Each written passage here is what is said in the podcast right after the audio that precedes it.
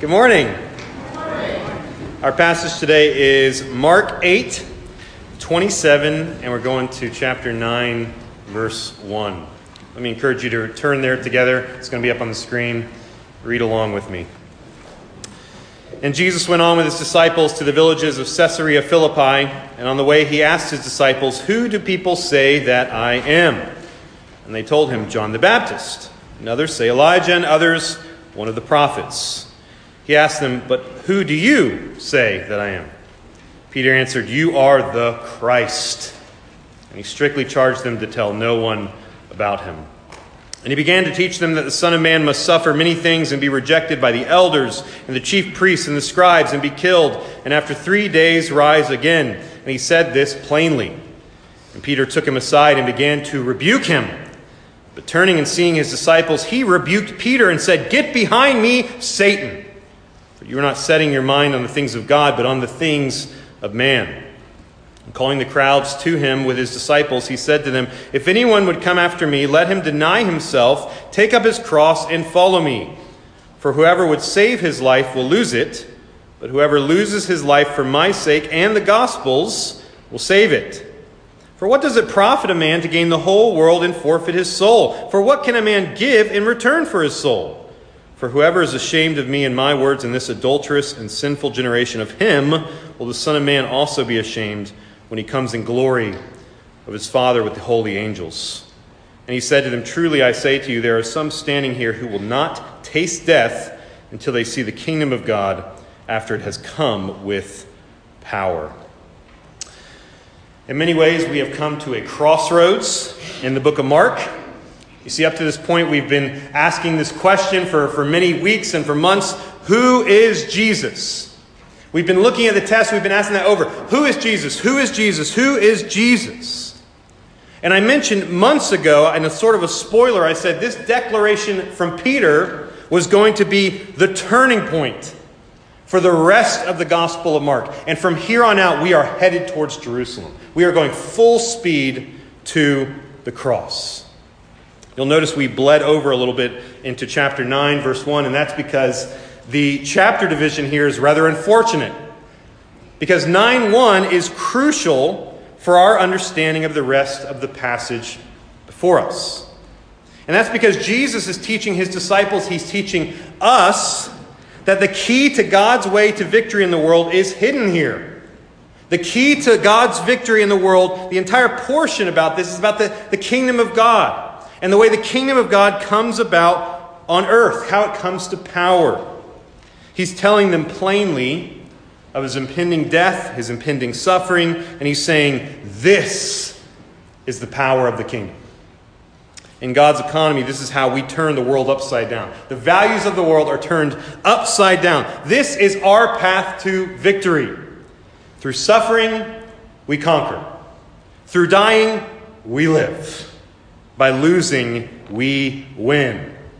Now, before we get too far ahead of ourselves, I'm going to quickly observe the summary events. What's taking place in the passage so we know what's going on?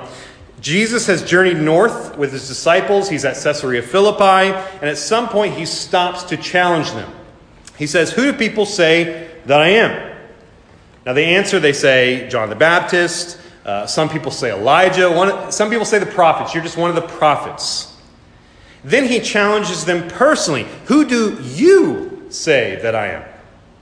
You can imagine a moment of silence, right? Who's going to talk first? Okay, they're all looking around like, "Oh, who's going to be?" They all look to Peter, and Peter's like, "You're the Christ. You are the Christ." And Matthew's gospel adds him saying, "You are the Christ, the Son of the living God." Boom! I mean, this powerful moment. Duh. Matthew has Jesus answering Peter's confession. He gives him a confession of his own. He says this in Matthew 16, 17 through 18. "Jesus answered, 'Blessed are you, Simon Bar-Jonah, for flesh and blood has not revealed this to you, but my Father who is in heaven. And I tell you, you are Peter, and on this rock I will build my church, and the gates of hell shall not prevail against it.'" Powerful, powerful moment. And then immediately following this confession, From Peter and from Jesus, we move to this new teaching. It says, Jesus began to teach them that the Son of Man must suffer many things and be rejected by the elders, the chief priests, the scribes, and he must be killed. And after 3 days, he must rise again. You see, this is all new. Never before had Jesus spoken so plainly about his coming cross, about his coming suffering. Never before had he told them so clearly about the resurrection that would come after the cross. And he says all of these things must happen in order for the power of the kingdom to be made manifest in the world. You see, this is God's way to victory. This is God's way to the crown of glory. It lies only in the path of the cross. Now, if we put ourselves in the shoes of the disciples, how would we have responded to Jesus' teaching? How would we have responded? The person we love the most, imagine whoever that is, they come to you and they say, I must suffer. I must be rejected. I must be handed over. I must be killed so that I might rise again. How would you respond to such things? You can imagine those little band of fearful followers. Their hearts are pounding, their flushing cheeks. They love Jesus so much, it's swelling up inside them, and all of their hopes and dreams are dashed. You have to go die? And so Peter wrongly, though not out of character for Peter, grabs Jesus, pulls him away in a moment of passion, and he rebukes Jesus. Never let it be so. You say it must be, I say it must not be. Jesus, you can't. You're supposed to liberate us. You're our king. You're not supposed to die at the hands of our enemies. You can't. And then Jesus comes with a stern response. Get behind me, Satan. For you're setting your mind on the things of God, but on the things of man. It's a tense moment. And Jesus calls forth all the crowd and all the disciples. And now he's going to begin to teach about the necessity of the cross. This is God's path to victory. And at the end, he frames the entire teaching with 9:1. He says, truly I say to you, there are some standing here who will not taste death until they see the kingdom of God after it has come with power. Crucial. This is so crucial for us to understand this. Because what Jesus is saying is, as your king, as the prophesied Messiah, I'm going to the cross because I must go to the cross.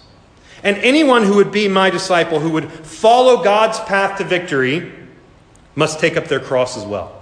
You must go that path and follow me as well. The kingdom can only come in power by way of the cross. And it was true then, and it's true for us now. The preacher Charles Spurgeon said this. He said, there are no crown wearers in heaven who were not also cross bearers here below. There's one path to Jesus Christ, one path to heaven. It's through Jesus Christ. It's the path of the cross. So for our purposes today, this is our main theme. This is our main theme, and then we have three little sub-points under the theme. And our theme is the path of the cross is our only path to victory. What is foolishness to the world, what's a stumbling block to so many, is our means of conquest. And if we want to see God's kingdom come in power in our generation, in our lifetime, if we want to see it in our little church, just as the disciples surely did, then we must follow in Christ's footsteps as well. If we want to conquer our enemies, what's our enemies? Flesh, the world, the devil. We must walk the path of the cross. This is our first point.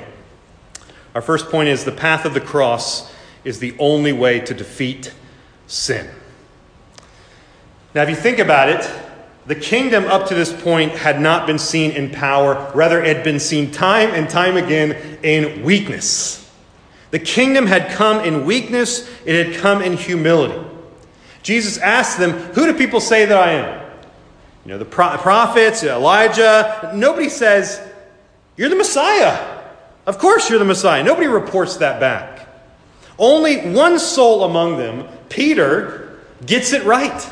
Only one soul is illuminated by God the Father to see Jesus as the Christ. And we think, that's wonderful. What a tremendous moment in history.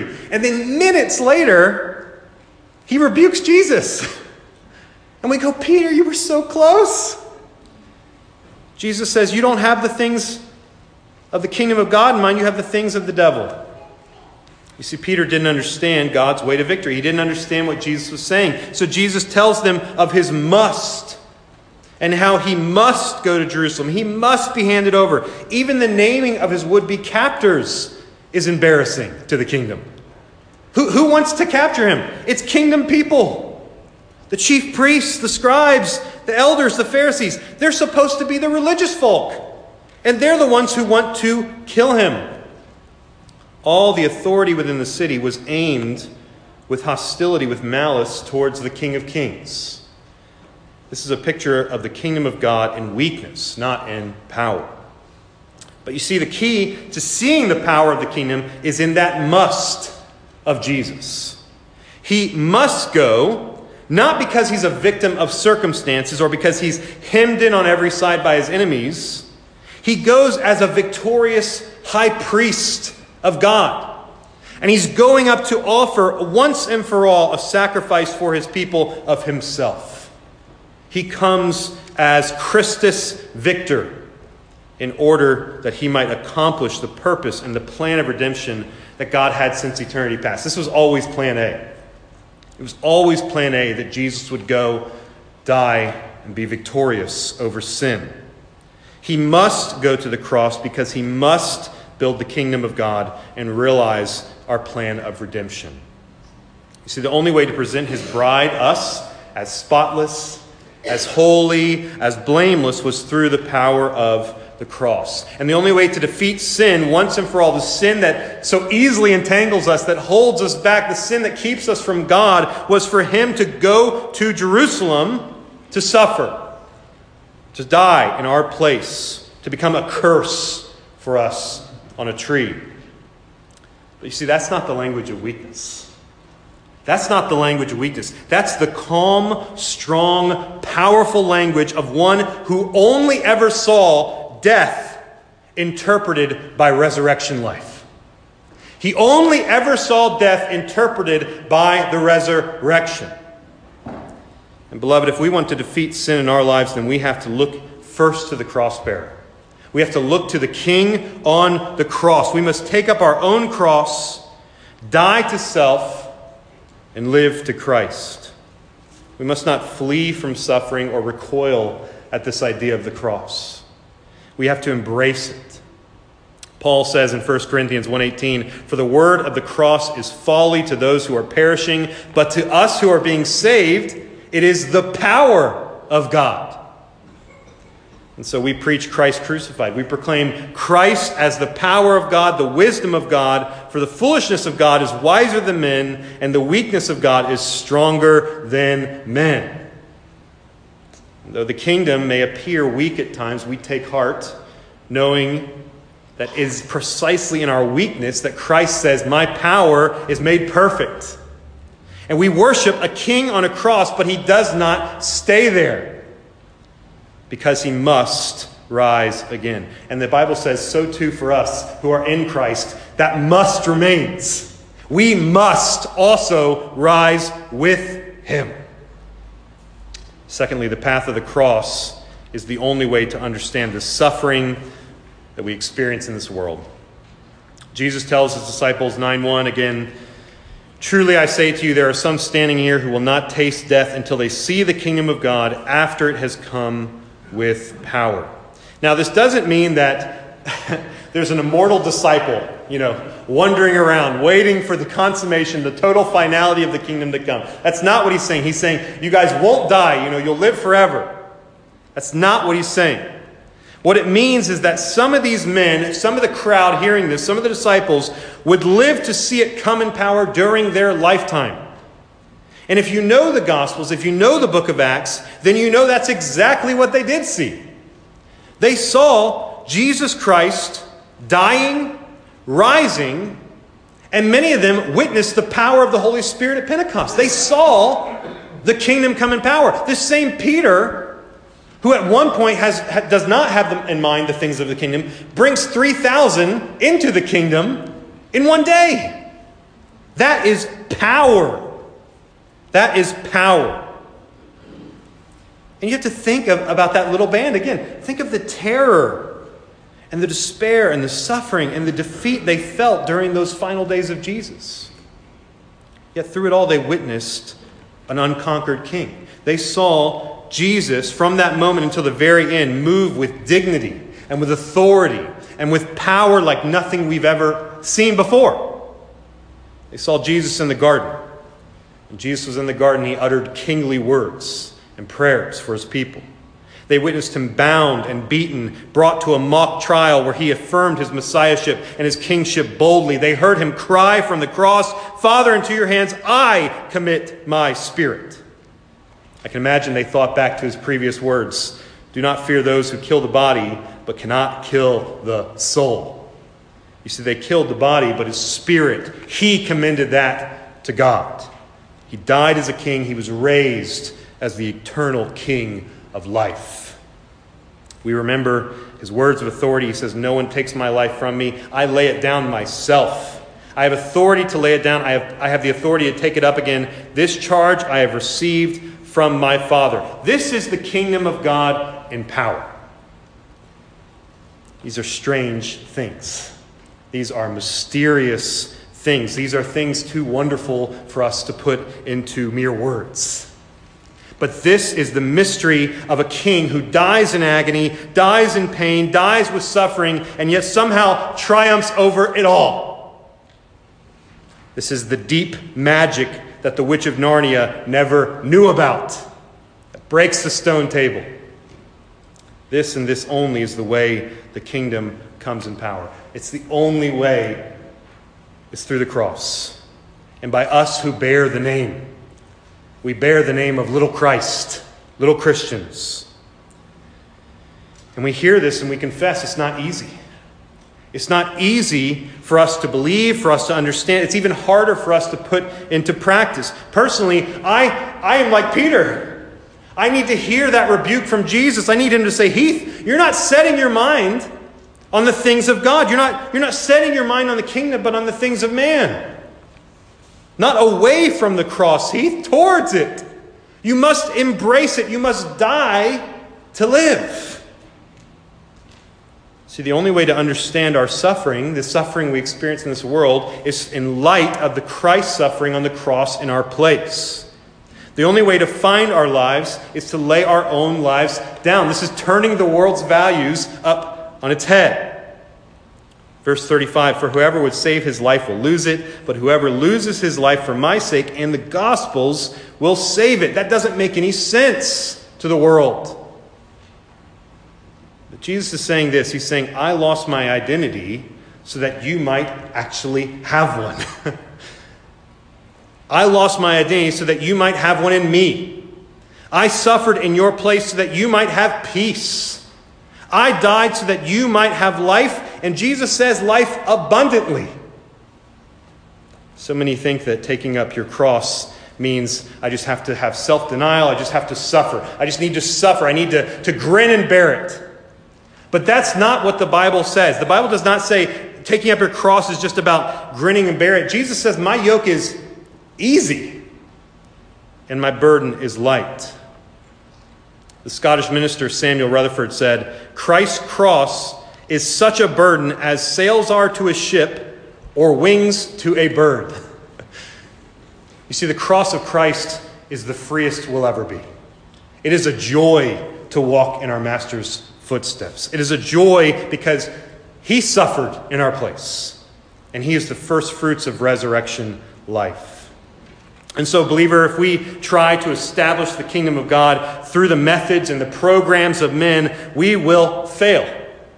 We'll fail if that's all we're aiming for. The kingdom of God does not come about through extraordinary strength, through intellectual prowess, through money, or through fame. The kingdom of God is born and planted in weakness. But you see, it's raised in power. Born and planted in weakness and raised in power.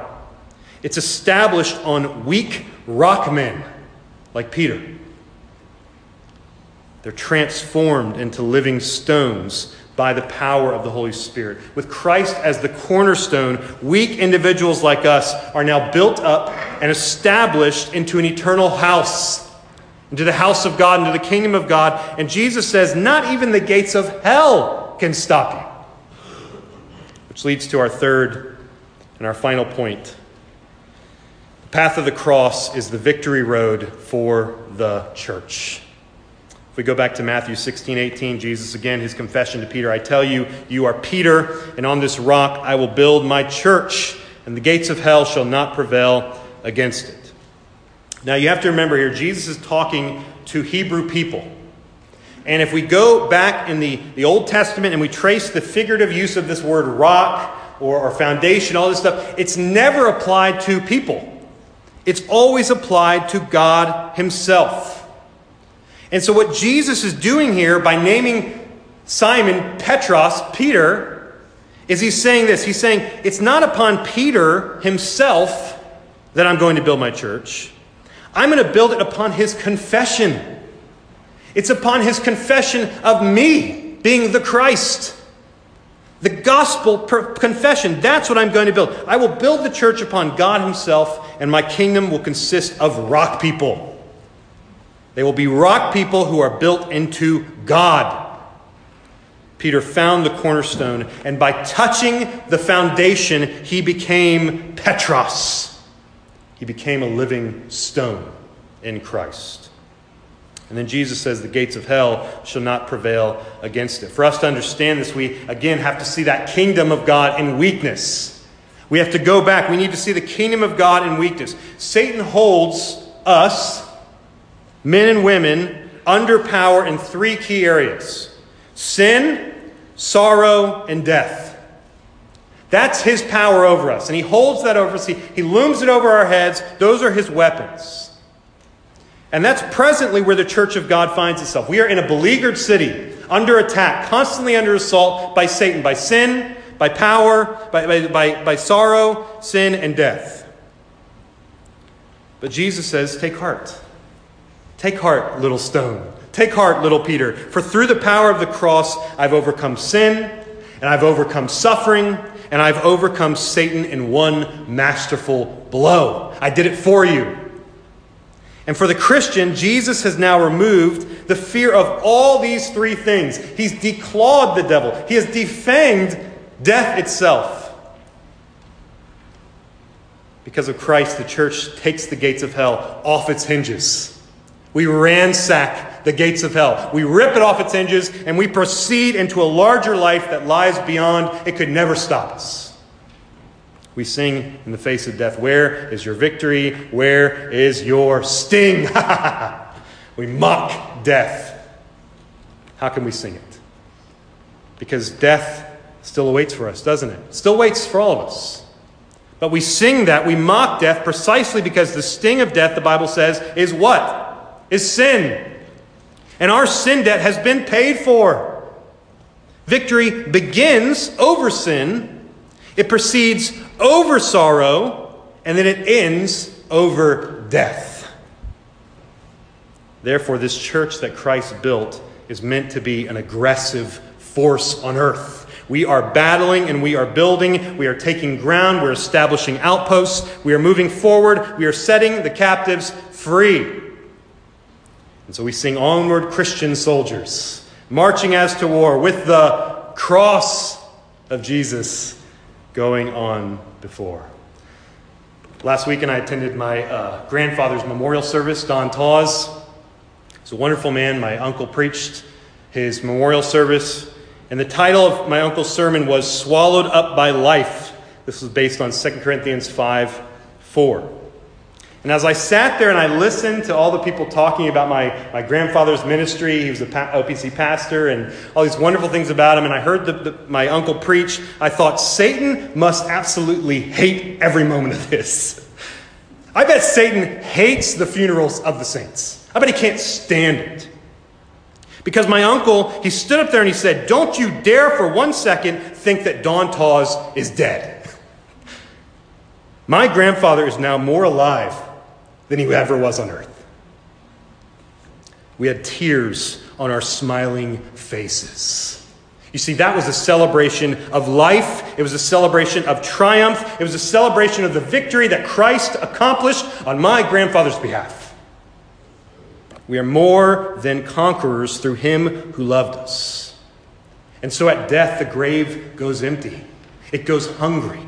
We are bathed in life. We are swallowed up by life. We are engulfed in life. We are soaked in life. We experience resurrection life eternal.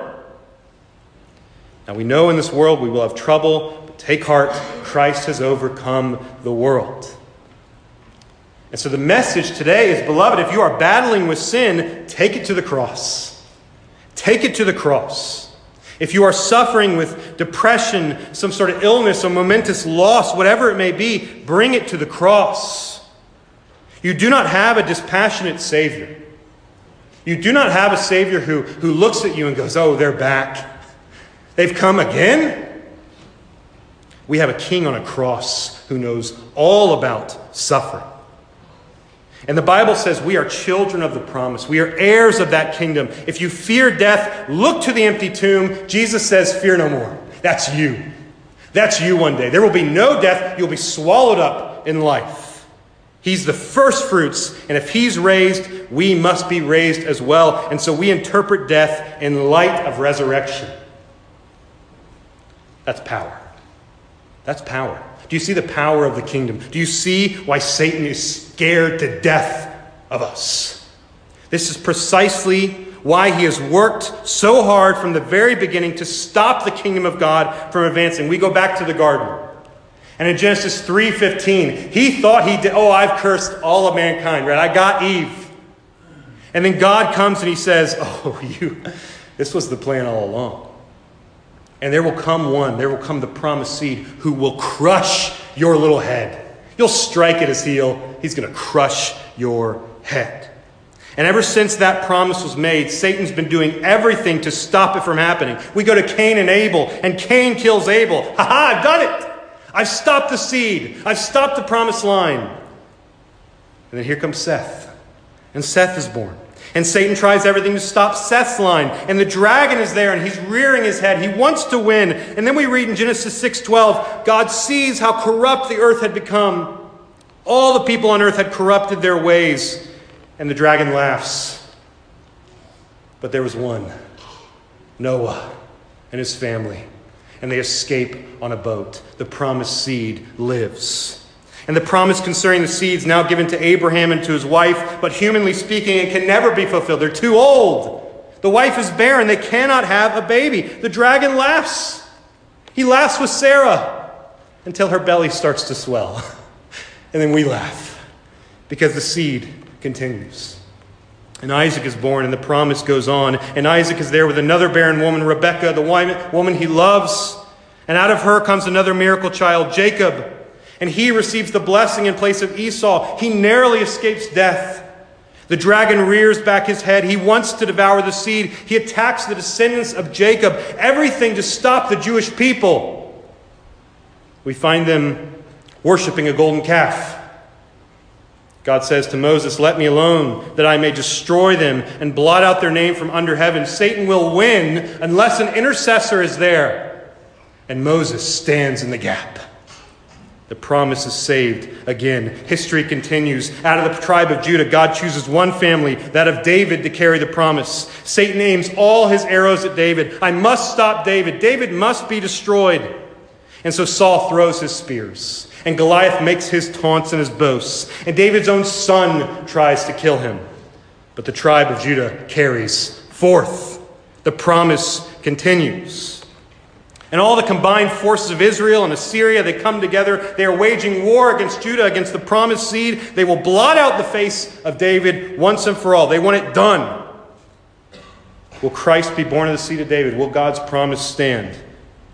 The prophet Isaiah meets with King Ahaz. He says, Ahaz, God tells you to ask for a sign. Ahaz says, no, I'm not going to do that. And he says, okay. Then God will give himself will give you a sign. Behold, a virgin shall conceive and bear a son. You shall call his name Emmanuel. If Satan was cocky, he's not anymore. In the 5th century, King Ahasuerus is reigning. At the request of Haman, the king issues a decree. All the Jews shall put to death, and little Esther stands in the gap. Then we move to the final act of this mighty drama.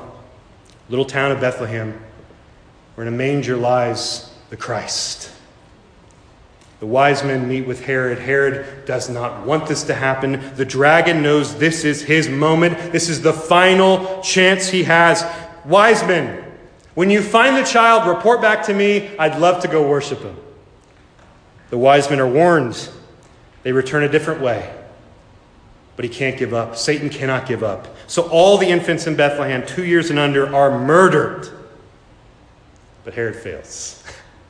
And the dragon fails. And Christ's birth in Bethlehem, his coming in humility, his coming in weakness, is the culmination of thousands of battles, of hundreds of victories, of this little kingdom in weakness, winning and winning and winning and winning in this majestic coming of the King of glory. And our Savior's death on the cross for his people, that resurrection 3 days later, was when the boot stepped on the head of the snake once and for all. That's power. That is power. J.R.R. Tolkien invented this wonderful word. He calls it a eucatastrophe. And he says, in order to describe everything that I've just mentioned, he comes up with this eucatastrophe. It's a massive turn in fortune from seemingly unconquerable situation to an unforeseen victory. He says it's usually brought about by grace rather than heroic effort. And such a turn is catastrophic in the sense of its breadth and its surprise, and positive in that a great evil or misfortune is suddenly averted. Tolkien said this: "This is the sudden happy turn in a story which pierces you with a joy that brings tears. And I was there led to the view that it produces this peculiar effect because its sudden glimpse of truth.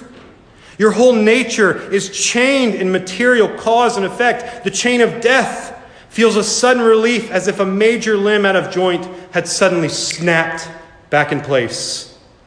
And I concluded by saying that the resurrection of Jesus was the greatest eucatastrophe possible and the greatest fairy story. And it produces that essential emotion, Christian joy, which produces tears because it is qualitatively so like sorrow, because it comes from those places where joy and sorrow are at one and they're reconciled, as selfishness and altruism are now lost in love. This is the power of the cross, the eucatastrophe, where all the powers of darkness were hell-bent on stopping this. And then in the manger in Bethlehem comes the King of power, in weakness, in humility. And he dies on a cross. This is life. This is life. It's a life that Paul says in 2 Corinthians 6, where we are treated as impostors, yet are true. We are as unknown and yet well-known, as dying and behold we live, as punished yet not killed, as sorrowful yet always rejoicing, as poor yet making many rich, as having nothing yet possessing everything. So what are we to do? How are we to close? How do we see the kingdom come in power in Panama City? The pastor Vince Havner, he writes this. He said, "We need men of the cross with the message of the cross, bearing the marks of the cross." And in order to do this, we must first see Jesus not only as our King on the throne, but we have to behold him as the King on the cross. Because if we just see him as a king on a throne, as many Christians do, they will swear their fealty to him out of fear, out of some sort of idea that they have to earn his love. But if we see him as the King on the cross, then we know there's nothing we can do to earn his love. He's loved us with a love that never ends, never fails, out of grace. And it's that sort of love, that sort of thing that will cause us to throw our crowns at his feet, not out of fear, but out of love and devotion. "Not my will, Lord, your will be done." This is what Peter hadn't learned yet. He hadn't seen it yet, but he would. He would learn it. For us today, the kingdom of God must begin with humility, with weakness, with us relinquishing our own thrones. We must admit we need a Savior. We need a King on a cross. And then and only then will we lose our lives for him, and in so doing, gain the world. If you don't know Christ as King, let today be the day you finally do. Repent, believe, fall at his feet, embrace him. I'm going to close with a poem from John Newton. It's so beautiful. John Newton wrote this. He said, "In evil long I took delight, unawed by shame or fear, till a new object struck my sight and stopped my wild career. I saw one hanging on a tree in agonies and blood, who fixed his languid eyes on me as near his cross I stood. Sure, never till my latest breath can I forget that look. It seemed to charge me with his death, though not a word he spoke. My conscience felt and owned the guilt and plunged me in despair. I saw my sins his blood had spilt and helped to nail him there. Alas, I knew not what I did, but now my tears are vain. Where shall my trembling soul be hid? For I, the Lord, have slain." A second look he gave, which said, "I freely all forgive. This blood is for thy ransom paid. I die that thou mayst live. Thus while his death my sin displays in all its blackest hue, such is the mystery of grace, it seals my pardon too. With pleasing grief and mournful joy my spirit now is filled, that I should such a life destroy, yet live by him I killed." That's the power of the cross.